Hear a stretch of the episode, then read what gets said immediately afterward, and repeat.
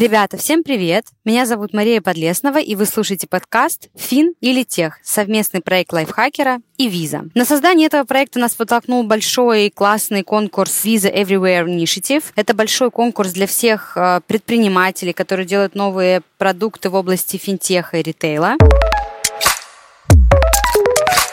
Сегодня с вами мы будем разговаривать о том, как цифровые экосистемы меняют жизнь потребителей, банков, ритейлеров и как, насколько мы вообще с вами от них зависим. И вообще разберемся, что такое экосистема, чтобы все слушатели лайфхакера тоже понимали, о чем вообще идет речь и где здесь, собственно, технологии. Помогать разбираться в теме мне будут вице-президент, руководитель кластера Daily Banking МТС банка Владимир Стасевич и генеральный директор Франка Джи Юра Грибанов. Ребята, привет. Привет. Привет, Маша. Для того, чтобы наши гости, слушатели э, понимали, с кем они имеют дело в этом подкасте, сначала я представлю Юру. Юра — это человек, который управляет, владеет большим сайтом Франка Джи. Самое ключевое, что я понимаю про Франк РЖ, это то, что это единственная система э, или такое аналитическое консалтинговое агентство, которое умудряется получать все данные от всех банков. Юра, я правильно понимаю, чем вы занимаетесь? Очень э, точно, Маш, прям лучше не скажешь. У меня здесь даже вопрос. Первое, как вы получаете данные от каждого банка из России, экономические, финансовые, какие угодно, да, статистические? И второе, кому это нужно и кто ваш основной читатель? Когда мы начинали наш бизнес и предположили, что мы будем собирать данные от банков, их как-то обрабатывать и потом обратно им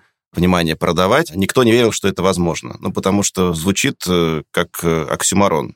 Зачем вот это нужен какой-то посредник, который банкам позволит им обмениваться им данными, раскрывать данные, не дай бог, э, нарушать э, бизнес-тайну. Но конкуренция – это великолепный инструмент, который помогает быть эффективным всему. И, собственно, конкуренция заставила банки пойти на такой беспрецедентный шаг, как отдавать каким-то третьим лицам довольно чувствительную информацию для того, чтобы получать обратно очень важную для них информацию о том, что происходит на рынке, что происходит на рынке в целом, что происходит у конкурентов. И мы выступаем, на самом деле, э, такими интеграторами данных. Мы помогаем э, э, банковскому бизнесу, банковской индустрии лучше разобраться, что же в этой индустрии происходит. Переходим к Володе. Я отвечаю за часть розничного бизнеса, который, ну, daily banking, это называется daily banking. Я отвечаю за, по сути, ежедневные банковские продукты, которые закрывают потребности, ежедневные потребности людей. Это карточный продукт, платежи, переводы, все, что вы можете себе представить под словом ежедневное банковское обслуживание. Вот э, продуктово я отвечаю за этот блок. Банк, э, наш банк, это, да, это часть МТС, экосистемы МТС. Отдельно отдельная компания. Причем так мы устроены, что у нас есть часть продуктов, которые находятся в периметре банка, которую мы реализуем на банке, а есть часть продуктов, которые мы реализуем э, в контуре оператора. Традиционно из прошлого, если вы помните, у мобильных операторов всегда была мобильная коммерция, были платежи с лицевых счетов абонентов и так далее, и так далее. Мы это сознательно объединили в один блок, ну, потому что потребность одна и та же, и мы уверены, и мы идем этим путем э, в сторону того, что как бы хорошо устроенный продукт, интегрированный продукт в этой части, он даст лучшее качество конечному клиенту, конечному абоненту МТС, оператора, вообще, в принципе, клиенту, который придет к нам с рынка. Нам нужно сейчас сфокусироваться именно на самих экосистемах. Первое, я бы хотела там, поделиться своим взглядом, что для меня экосистема. Экосистема — это не важно, кто ее начинает. Ее может начинать банк, ее может начинать ритейлер, ее может начинать телеком-оператор. Это группа сервисов, компаний из разных секторов, которые объединяются вместе вокруг одного клиента. У меня всегда очень много вопросов. Зачем банк начинает мне продавать внутри Яком? Зачем банк начинает продавать мне кино? Мне это вообще непонятно. Зачем они это делают? С приходом цифровых технологий э, очень облегчился способ cross-sell ить нашего клиента. Ну, то есть, как cross-sell был устроен раньше? Это надо было... Есть клиент, он пользуется моим продуктом, но чтобы ему предложить что-то еще, надо вступить в контакт, объяснить, зачем ему и ритейл какой-то, да, то есть покупать какие-то товары, что-то такое. Сейчас в digital е это сила, ну, сильно проще стало. Это все очень математично, это технологично, то есть это ну, очень сильно автоматизировано, и дальше так соблазн возникает такое. Если ты уже обладаешь точкой контакта с клиентом, если клиент к тебе возвращается, пользуется твоими услугами, нравится, да, и так далее. И при этом у этого клиента, безусловно, в жизни всяких потребностей масса, да, почему бы эту точку контакта вместо того, чтобы, ну, просто он пришел и пришел, да, почему бы ее не использовать для того, чтобы предложить что-то альтернативное? Партнерское или свое, или без разницы. Этот соблазн ну, всегда стоит, потому что это, ну, это вообще-то деньги, да, это бизнес. Зачем это бизнес? Это вот за этим. То есть ты хочешь сказать, что экосистемы рождаются только исключительно потому, что есть у одного из крупных стейкхолдеров много клиентов, и это возможность допродавать другое. Хорошо сделанные мультипродуктовые предложения, да, из разных продуктов состоящих, э, они удобнее, чем просто из одного места. Мне просто очень сложно, потому что для меня банк — это машина, которая должна просто хорошо делать одну важную функцию, просто брать мои деньги и отдавать мне их в тот момент, когда нужно. Возможно, я э, олдскульная, да, и неправильно, хотя работаю в мире технологий, но мне не хочется покупать продукты в банковском приложении. Мне не хочется смотреть кино в банковском приложении. Может быть, я не права, и есть какое-то новое поколение других людей, которые не воспринимают банк как банк, а вот банк как что-то очень большое экосистемное. Ну, я в этом смысле согласен, что это все еще гипотеза на самом деле. То есть реально взлетит или не взлетит такой подход, это вопрос еще большой-большой открытый. А как будут оценивать, взлетит или не взлетит? По какой метрике? Ну, это же выбор клиента. Клиент выбирает, клиент пользуется, значит, взлетает. Вот такая метрика очень простая. То есть если ты в мобильном приложении, как бы, в котором многие миллионы пользователей все-таки начал успешно продавать э, какие-то розничные товары, значит, это взлетает. Ну, и, ну, успешно я имею в виду не три человека, а как бы тоже такой же размер приличный. Три ключевых драйвера этой идеи. Три с половиной. Первый – это стоимость привлечения клиента в современном мире категорически дорожает. И э, у банка задача взяв клиента, купив его с рынка, заплатив деньги за его привлечение, максимально утилизировать этого клиента. Загрузить его разными продуктами по максимуму. Банковские продукты в какой-то момент заканчиваются, и банкир предполагает, что можно ему еще продать билеты в кино, подписки на машины, еще что-то, еще что-то. Вторая вещь – это конкуренция со стороны небанковских компаний, которые заходят в финансовый сервис. Apple Pay, Facebook Pay, ВКонтакте Pay. Третье – это большие данные, которые на нашем рынке формируются, копятся, и пока нету э, серьезных э, кейсов, которые бы сказали, вот показали, как на этих больших данных можно зарабатывать. То есть все говорят, что большие данные мы, мы соберем кучу информации и заработаем. И вот этого пока не происходит. Есть отдельный микроэлемент, одни отдельные кейсики, которые можно назвать, вот, э, вот смотрите, они заработали. Но в целом понимание настолько масштабного, чтобы написать учебник, как зарабатывать на больших данных, пока нету. И банки, как одни из операторов этих самых больших данных, конечно, пытаются монетизировать вот это свое золото. А половинка любой крупной компании или любой крупной индустрии нужна большая светлая идея, куда бы этот танкер, эта эскадрилья шла. И какое-то время мы пережили с большой идеей внедрения agile, и он теперь внедрен везде нужна новая идея. Сегодня новая большая идея — это экосистемы, маркетплейсы, суперапы, вот это все. Я бы разделила, то есть я выделяю для себя четыре слова, как и для наших слушателей. Первое — экосистема. Это когда компании объединились разные под одним брендом. Суперапы — это интерфейс, который помогает достучаться до всех игроков экосистемы. Marketplace — это просто обычное место, Яком, я не знаю, интернет-магазин, где много разных поставщиков. И Marketplace может быть частью экосистемы, и Marketplace может быть как кнопка в суперапе. И есть еще четвертое, для меня пока непонятное, это когда какие-то компании начинают говорить, мы не экосистема, мы не суперап, мы партнерская сеть. Вот вы понимаете разницу? Или это просто маркетинговые слова? Слова, что вот эти просто ребята хотят отличаться от всех остальных. Есть разница, мне кажется, знаете, в чем Давай. она? Э, она в том, что э, насколько интегрирован клиентский опыт. Экосистема, откуда вообще слово взялось? Мы его замылили да, уже до предела, уже, знаешь, это экосистема. Экосистема — это что такое? Это дерево и лес есть, в нем как бы зверушка живет. Вот зверушка это э, живет в экосистеме этого леса. То есть вот если у тебя сервисы так сильно интегрированы вокруг клиента, что он для него это дом родной, и это ты не переходишь как бы через улицу в другой дом, это твоя экосистема, в которой ты существуешь. Почему как бы их пытаются построить, ну, и такое, потому что, ну, зачем тебе переходить в другой дом, если здесь удобно? Тебя привязывает вот этот хороший клиентский опыт. А если это просто некая сеть не интегрированного клиентского опыта, ну, это просто сеть, это некие там, условно, какие-то там взаимные скидки, взаимные продвижения и так далее, и так далее. Все-таки вот это ключевая разница, как мне кажется. Дело в том, что запрос от рынка вещь такая очень э, эфемерная, как э, когда Apple выводил на рынок iPhone, а тем более iPad, а, запроса не было на iPhone и на iPad. И они предвосхитили запрос, они там, словили инсайты, они там, у них была э, догадка, что этот продукт взлетит и будет востребован. То же самое происходит сейчас на рынке экосистемы суперапов, что есть догадка, что это э, рынку нужно. Экосистемы и суперапы – это не придумка сегодняшнего дня и банковского сообщества. Есть примеры суперапов, которыми мы пользуемся, даже не задумываемся, что это на самом деле суперапы. Например, самый такой масштабный суперап — это браузер HTTP или HTTPS, сейчас протоколы. То есть мы открываем одно приложение, и там целый мир, чего там только нет.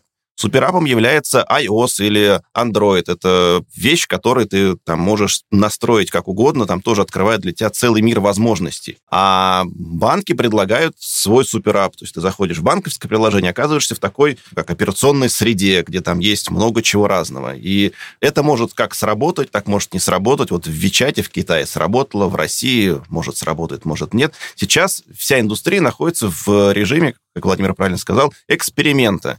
Мы не знаем, к чему этот эксперимент приведет и как далеко все это нас э, заведет куда. Судьей этого эксперимента будут деньги, будет прибыль, будет клиентские внимание, клиентские клики. Увидим года через 2-3. 90% людей не справляются со сложностью управления финансами. Представляете себе ситуацию? То есть кажется, да, у всех есть деньги, они лежат в кошельке, но 90% людей, для них это все очень сложно. Они не понимают, как, э, как мне сделать так, чтобы через 40 лет у меня была, как бы, было светлое будущее, в смысле вот финансового благополучия. Ну, потому что непонятно, как это устроено, непонятно, что такое инвестиции, непонятно, как бы, как меньше тратить, как экономить, ну, кучу-кучу.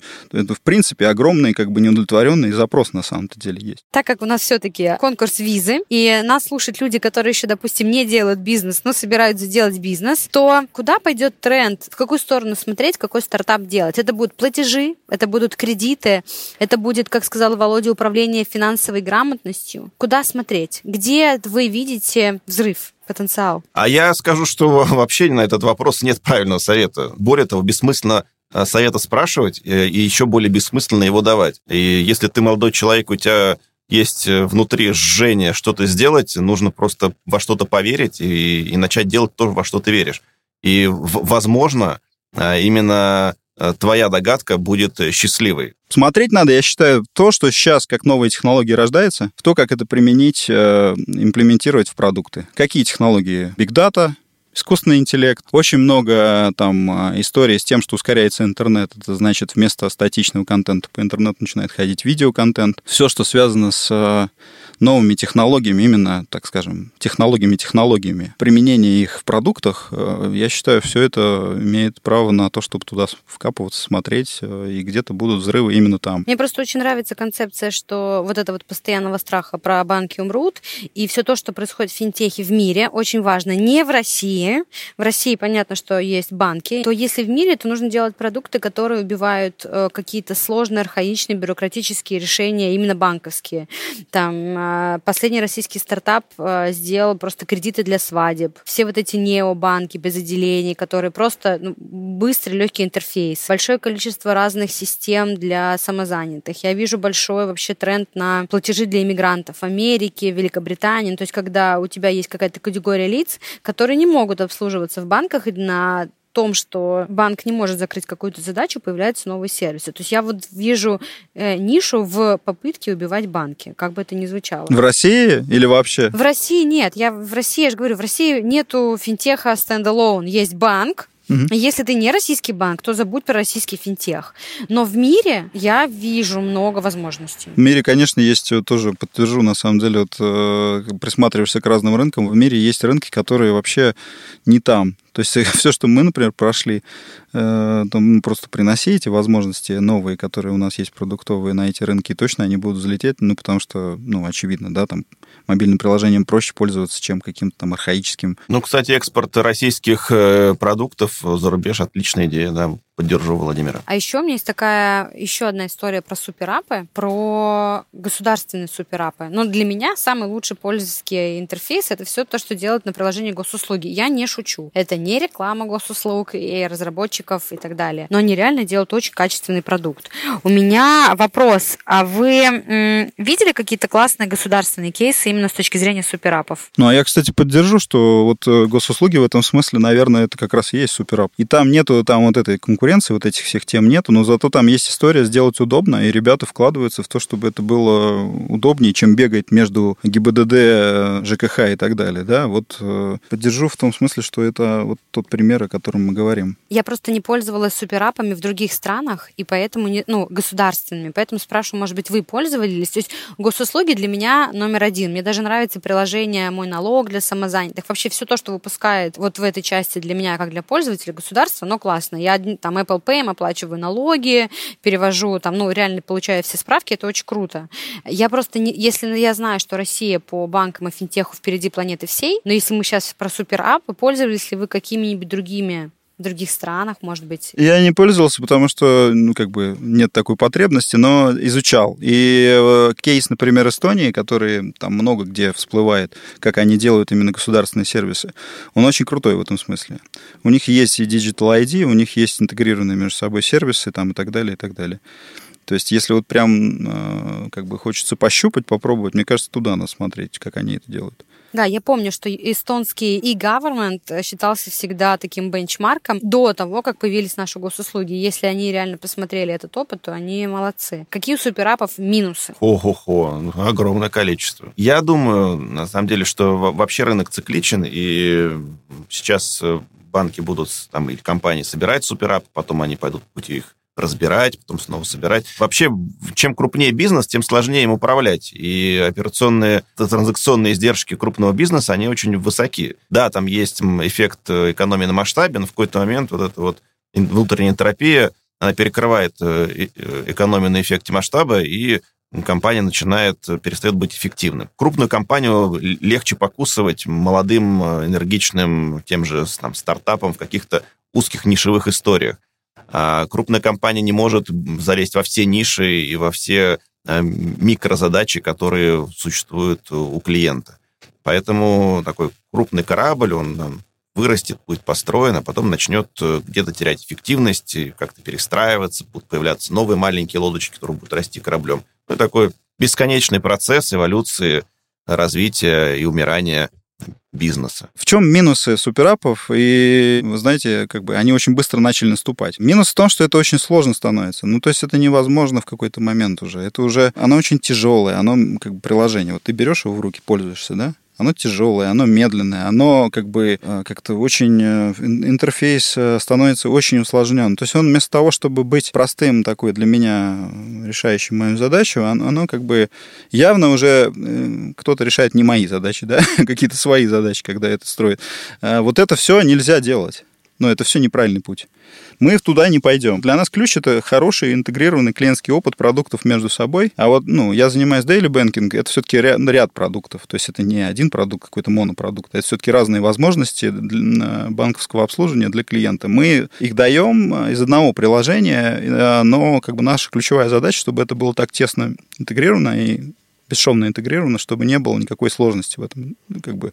То есть ключ как можно проще. Суперап идет в противоположную сторону. В куларах э, вот, банковского сообщества рождается такая идея, что э, правильный путь э, э идти не через единое приложение Суперап, а через э, пользовательский ID, и которое будет использоваться на разных, э, в разных сервисах, и вот через, через это ID объединять разные платформы, разные услуги где-то вот в одном месте. То есть клиент будет чувствовать, что со своим ID, будет это Яндекс ID, Сбер ID или какой-то МТС ID, что он регистрируется, и как-то это все случается магия, ему не нужно там, помнить много паролей, как-то его потребности, данные, там, пользовательские профили, они перетекают из сервиса в сервис, и сервис его узнает, ему что-то подсказывает, помогает жить и упрощает его жизнь. Вот этот, эта парадигма, она вот сейчас вызревает и, и видимо, будет с нами там, ближайшее э, время проявляться. Здесь соглашусь полностью, потому что это уже происходит, это уже, вот это уже